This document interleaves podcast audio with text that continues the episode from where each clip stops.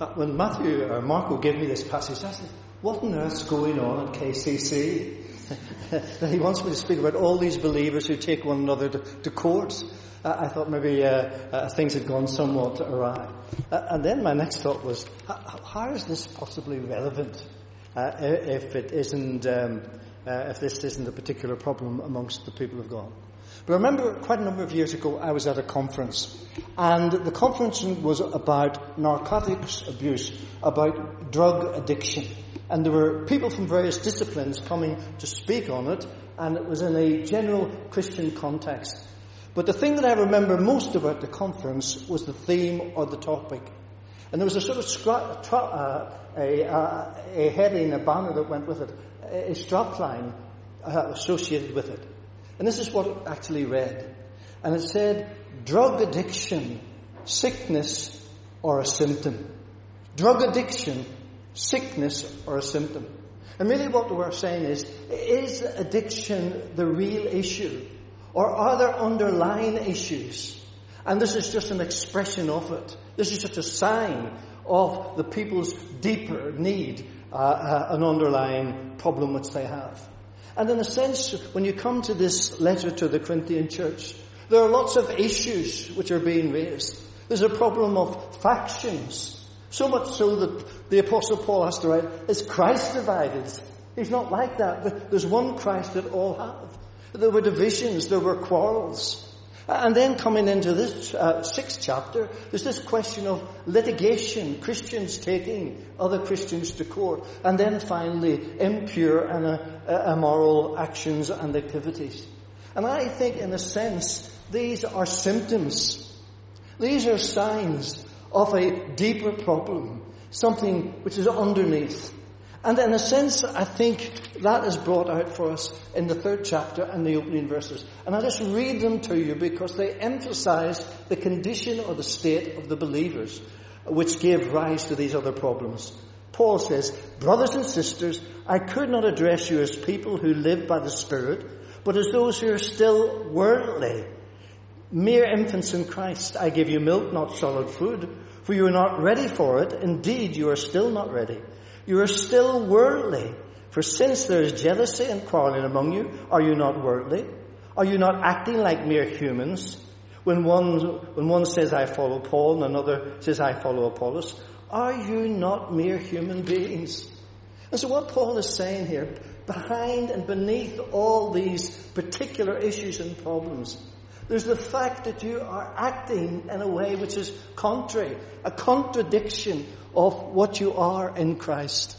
In other words, there was a difference, a disparity between the creed, the things that they said they believed, and their conduct, the way in which they behaved.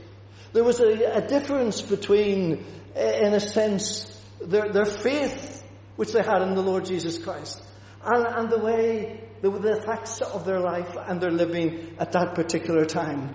And I think the Apostle Paul is dealing with this particular issue.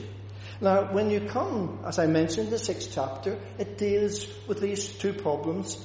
One of litigation and the other of so-called Christian freedom and liberty. To live as we please or live uh, uh, as we think.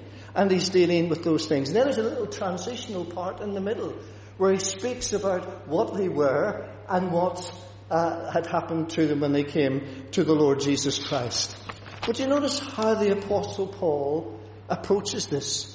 And if you read through the whole chapter, six times he poses a question and dealing with different elements.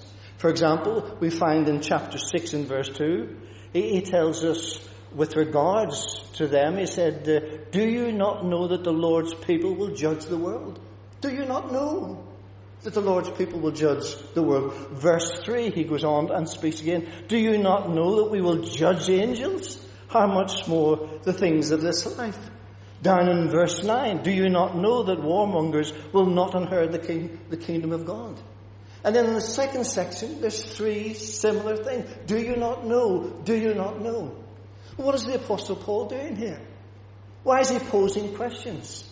Well, I was brought up with the understanding that the next best thing to a very good answer is an excellent question. It's an excellent question. That's the next best thing. Because what does a question do, or what is a question supposed to do? It, it means that you start to think, or you make people think because of the question. It causes people to consider. And Paul knows it's so easy for people to stop thinking about their Christian faith and what they believe and the implications of that and how it works out. Paul's aware of that, that somehow we can just go sailing into circumstances and situations without bringing that knowledge to bear on that particular issue that we're dealing with. And he knows it's quite easy in one sense to hold the faith and yet not see the implications of that faith or the application of that faith. Let me just give you a couple of illustrations. There was a, a professor in a, a, a, seminary, a Bible college, and he had been lecturing on the parables. And then after some time, he asked one of the students, he said, I want you to come and present the story of the Good Samaritan. I want you to bring that after we have a break. You come and teach, teach the class. And of course the students, I better get back quick. And he was running back uh, to his room, uh, getting those books which he had on the subject down. But in the meantime, the professor had arranged for another student to be in the corridor outside his room and pretend to be sick. And so the young man who was to deliver his teaching on the Good Samaritan comes out of his room and this other student says, Oh, please help me. I'm sick. I'm in need. He said, I'd love to help you, but I have to deliver this message and runs past him. You can see and when he came, the professor said, uh, let's hear what you've got to say. Uh, and, he, and he wonderfully described the story and, and he brought out the details in a vivid way. Uh, and many of the class were, were enthralled. And then the professor said, did you meet anybody on your way back to the lecture? He says, yes, there was a, one, of the, one of the chaps there and he wasn't feeling well. And I told him I'd gladly help him, except I have to come and deliver this. And of course the professor said, you had the facts, but you didn't have the truth. That's the way it is. It's so easy to have our facts in one hand and yet to miss the implications. And this is what Paul is, is driving home. A friend of mine who's a pastor, uh, again, he was uh, dealing with the parable. I don't know how the parables have this effect on people. And it was about the, the public and the sinner and the Pharisee in the temple. And here the sinner pleads with the Lord to have mercy upon him and forgive him that he's a sinner. And, and here's the Pharisee, and he said, Lord, I thank you, I'm not like this other man. I do this, I do that, and the other. And, and after the teaching of my friend who's the pastor, they had a time of prayer. And one of the congregation stood up and said, Lord, I thank you, I'm not like that Pharisee. but didn't really get the point. It didn't really hit home, never saw the implication. It, what the parable was saying was actually dealing with that type of attitude and, and spirit, a sense of superiority, like another person. And so the apostle Paul here realizes that. To have the truth. Sometimes I think as Christians we can be like very good rugby players. Now, the, days when I played rugby, you know, I, I, I am not one of the, I wasn't one of these 16 stone or 18 stone people that could run. I just turned sideways and they couldn't see me. but I remember now at the time, he prayed for the British Lions, the out half, and he prayed for Ireland, called Dr. Jack Kyle, who later went to the, the Congo. And he had the most wonderful body swerve. It was amazing. And you could see one of these big forwards coming up to grab him, and just by the movement of his hips, they would miss him. And he just weaved through the people. Marvel. And sometimes like that, we can be like that with the truth. We can acknowledge the truth that's being brought to us. And yet when it comes to the personal application of it, or the implications of it, somehow or other we manage to avoid the truth with a spiritual swerve. And so Paul realized that, and that's what was happening in the church in, in Corinth. And Paul is, what he's really doing here, he's seeking through these particular issues to bring home to them the fact when you become a believer, when you experience the Holy Spirit's power, when you're changed, when you're converted, when you're regenerated, there is something fundamental takes place in your life, and that has to be expressed in your living and the manner of your conduct. And it was at this point, in terms of application, that there was a difficulty. Now, the word application, it has a few nuances associated.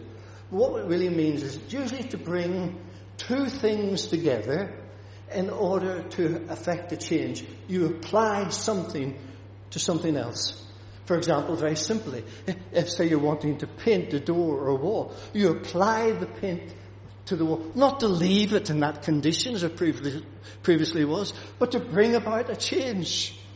Or I say someone has a wound and you apply pressure. The idea of applying the pressure to the wound is to stop the hemorrhage, to bring about a transformation in that person's condition. This is what Paul is saying here. We must have such an intimate and real and meaningful encounter with the truth that affects a change, that brings about a transformation, that we're diff- different people. Now, the second way in which the word application is used, it means to knit into or to knit together. My mother was a, great knitter. She was like a, machine. I tell you how good a knitter she was. She, knit, she knitted me an Aran jumper, and it's over 50 years, 50 years old. It's been on the cricket pitch, it's been up the mountains, it's been different countries in the world, and I can wear it today. Why? The stitching was so intertwined. So intertwined. And what Paul is saying here, look, the truth must be so knitted and woven into your experience that you become one with the truth. And something quite beautiful is to be produced. Something that's lasting, something that's reasonable, useful, something that's real. And so this is what Paul is doing here. And by posing these questions, he's getting to think, don't you know? Don't you know? Don't you know? Surely remember. You must have, you must know that. You must recall that. What has it meant to you? What has it done for you? What is it doing in you? This is what the apostle Paul is seeking to do here. Now, the particular issue that he is dealing with in this particular passage is one of litigation. And he's saying, and do you notice Paul's reaction? I think it's worthwhile taking note of that. Verse 1, if any of you has a dispute with another, do you dare to take it before the ungodly for judgment instead before the Lord's people? See, those, would you even dare to do that? He's almost saying, surely that wouldn't enter your mind. You can't possibly think, ever have thought of doing that. It seems so incongruous, so out of keeping, so incompatible for what you believe that you wouldn't think of doing that. Remember John McEnroe, those who are older, and John McEnroe used to play, and, and they turned to the umpire, you can't be serious. and Paul's saying to these believers in Corinth, surely you can't be serious that you've actually thought of doing that or you have done that. Now, it might seem to us, well, that's quite outside the realm of our experience. it doesn't have much to do with us. But you have to remember the situation which existed in Corinth and in Greece. These were people, the first port of call, if there was any dispute, was litigation. That's the way in which they functioned.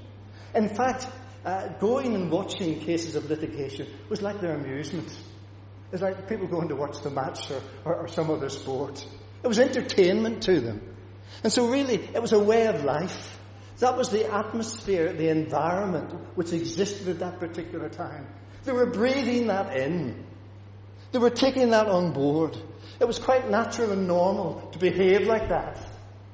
And this is why Paul he says to the Corinthians, you are still worldly. You are still acting like the ungodly. You're behaving like the unbeliever, which you once were. Do you not see that this doesn't fit? It's just not right. You're going back to that, that sort of life. And this is what Paul is seeking uh, to bring home to these particular people. Now, Paul seeks in this, and what he's doing is, he's reminding them of their calling. He's reminding them of their privileges. He's reminding them that they are highly privileged.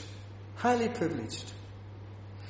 And he says, no, but you're living in a, la- a level lower than your privileges, than what your privileges should uh, do for you and do through you.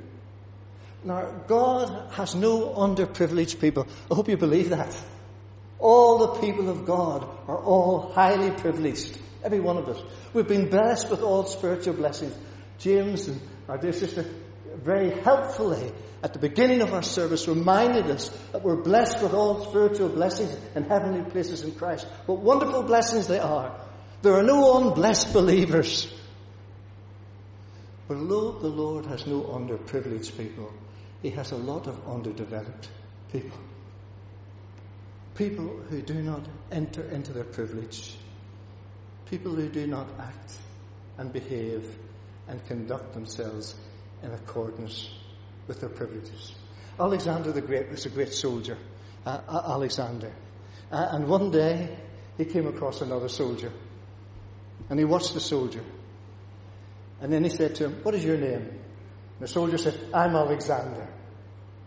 Then he said to him, If you take the name Alexander, behave like Alexander, or else give up the name. Alexander was a great name. And he said, if you're calling yourself Alexander, be like an Alexander. And this is what Paul is saying here. You call yourself a believer. You call yourself a child of God. You call yourself a servant of Jesus Christ. You take that upon you. Now conduct yourself correspondingly. A life that is compatible with that particular thing. And so, do you notice this is the amazing thing? Verse 2. Do you not know that the Lord's people will judge the world? Hey, what a thing. Christians are going to judge the world. I don't know if you've ever thought that. What it means is because of our relationship and our union with Jesus Christ, and Jesus Christ is ultimately going to judge the whole world. He is the judge appointed. He is the one to whom that is assigned and given by the triune God. And because we're united with Him, then we share in that, that, judgment, that judgment. We are part of that tribunal. What a thing. And he said clearly. And then he doesn't stop there. He said, Do you not know that you will judge angels? Now there's some debate exactly about what that means. But clearly Paul is adding another dimension. You judge the world, then you're going to judge these higher beings. What exactly that means? You're going to be part of that. You, you're, you're going to take, play, take part of that discipline. Uh, and he said, Do you not know that? How much more the things of this life? If you're going to do that, if you're going to have the, the ability to do that, how can you not judge things of this life? How can you not? How can you think we're not up to it? We're not able. That's what he's saying. And then he goes on. If therefore you have disputes in these matters, let me put it this way. Say there was a, um, a great, uh, let, us say, a, a, great surgeon, no, a doctor, and he could perform the most complicated, uh, intricate operations. And then you cut your finger and you came to him and said, would you put a stitch in it? Oh, I can't manage a stitch in a finger. That's beyond me. Can, can you imagine it? And I suppose if you're going to do that, how can you not think that you can sort out differences and even ma- financial matters or disputes amongst yourselves? That's really what, what he's saying. Therefore, if you ask disputes about such matters, do not ask for ruling from those whose way of life is scorned in the church. Now, what, what Paul is saying here, he wasn't sort of saying that these people are incompetent as far as ordinary uh, judicial activities and, and, and, court rulings were concerned. But what he's saying is these people, because they're not believers, their, their realm of knowledge, their approach to life is totally different from yours. What does he mean by that? The man who isn't a believer is only thinking about the financial and the material and the here and now, the present. Isn't that right? That's the mind of the person of the world. They have no thought of the spiritual. They have no thought of the relationship of believer to believers and believers to the Lord. They have no thought of the eternal. They don't have those thoughts. How then can they come and make rulings, or you take them to make rulings between believers? They do not have the competence to do so. But you should be able to do that. So it's a question of competence. And then the, the, the next thing that Apostle Paul goes on to say, I say this to shame you. It, it is, is it possible that there's nobody among you wise enough to judge a dispute between believers? You're going to judge the angels. You're going to judge the world. You, you have the ability in these matters. And you're saying there's no one can bring believers together and resolve issues, no matter what that issue is. That's why I said, I said to your shame. Paul, from being shocked at the beginning that they dare to do it, now he's astonished that they've in, in these situations. But instead, one brother takes court, uh, takes another to court, and this is in front of believers. Paul saw this other dimension. See, Paul always looked at things. One of the things I just love, the early days, when discussing about the formation of KCC, uh, Kenilworth Community Church. And one thing that was emphasized to me again, this was to be a gospel church. Kenilworth CC must be a gospel church. It must be a gospel professing church. In other words, all who are, who are in its membership must profess in the gospel. It must be a gospel proclaiming church. This is the message to go out. And then it must be a gospel practicing church. Meaning that the quality of the lives of the believers should be in keeping with the gospel. And for Paul, every situation there's this thought, how does this impact on the gospel? How does this affect the witness of the church? How does this affect the oneness of the church? How does this affect the health of the church? And then he took action in the light of it. And then Paul says, What are you doing? You're going before these unbelievers. And they have heard what you believe in that you love one another as Christ has loved you. Yet look at them, taking one another to court, at one another's throats. You talk about this wonderful unity. That you talk about this wonderful unity which you have amongst believers. That you have unity, the same unity between the Father and the Son. I hear you talk about that. And look at the action. You'll do anything to get one over than one another. You talk about one who forsook all his rights, who was made in one who was the very form of God, and, didn't think it robbery to be equal with God, but made himself of no reputation and became obedient. He became a servant and became obedient unto death, even the death of the cross. He set aside his rights. I hear you. And yet you're here today. I demand my rights, whatever happens. You see why Paul says, taking this before those. What a witness. Taking it before those who hear about our oneness, and yet we're at loggerheads with each other. Taking it before those, and we profess to be a body, united. And here one part of the body is willing to inflict pain in another part just to get their rights. My dear friends, you see what is Paul was saying, dear friends, live up to your privileges. Live out this gospel. Let it show in this area. And this is where the, the principle really comes. That we have to take these values and have this vision to all and every department of our lives.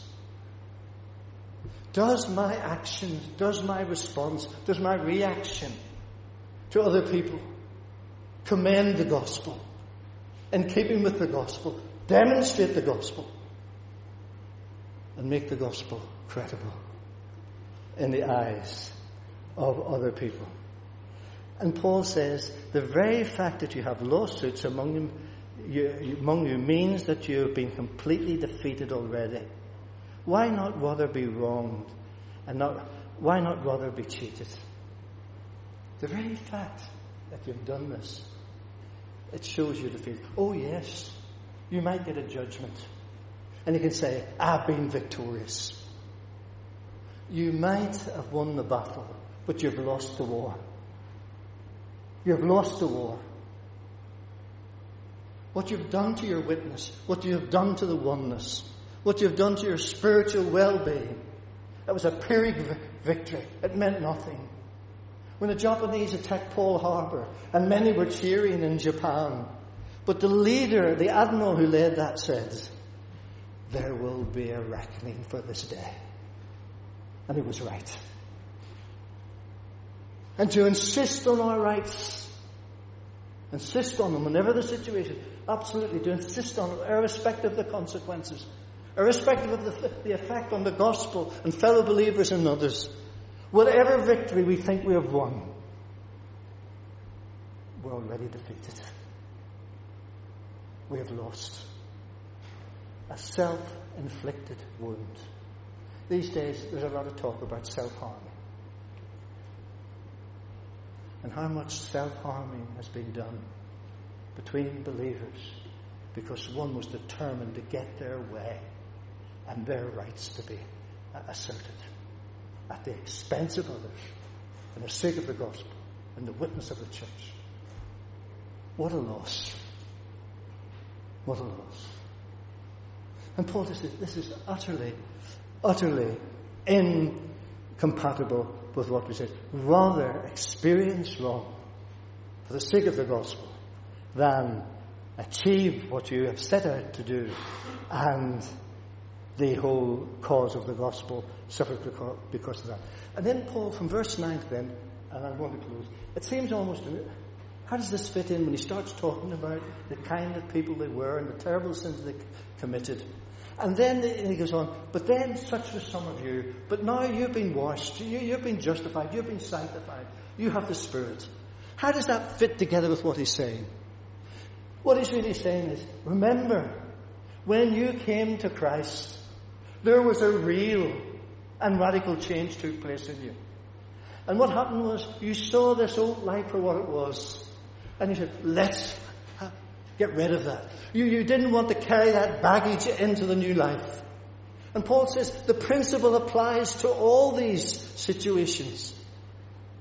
That which is just worldly and non-Christian, uh, uh an un-Christian, which was true of us before we came to the Lord. Now we have come to Him, whatever it is. Just sin behind us. You, you, hardly believe this story, but it is true. I was watching uh, at a match in, in a park, and there were two teams playing. And I remember there was one chap in the team that were attacking. I think he was a, a wing forward, and he was in the other team's penalty area. And suddenly he stopped, and then he turned around, and he started to go in the opposite direction. And everybody thought, well, what's he doing? Is this some new slick move? He then crossed the halfway line. And he went over the halfway line and he got to the, the other, his own penalty area. And he was about to shoot. And he only stopped when one of his own team tackled him. And he said afterwards, I forgot which way I was playing.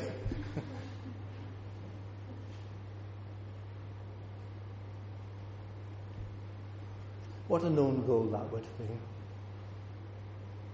Sometimes, dear friends, as believers, we lose sight we almost forget of what way we're playing, what direction. We don't realize we have turned around back to the old way of thinking, that old way of acting, that old way of being. Can you imagine what it would have been for the other team members to see one of their own booting it in his own net? Apart from the shock Say they lost the match.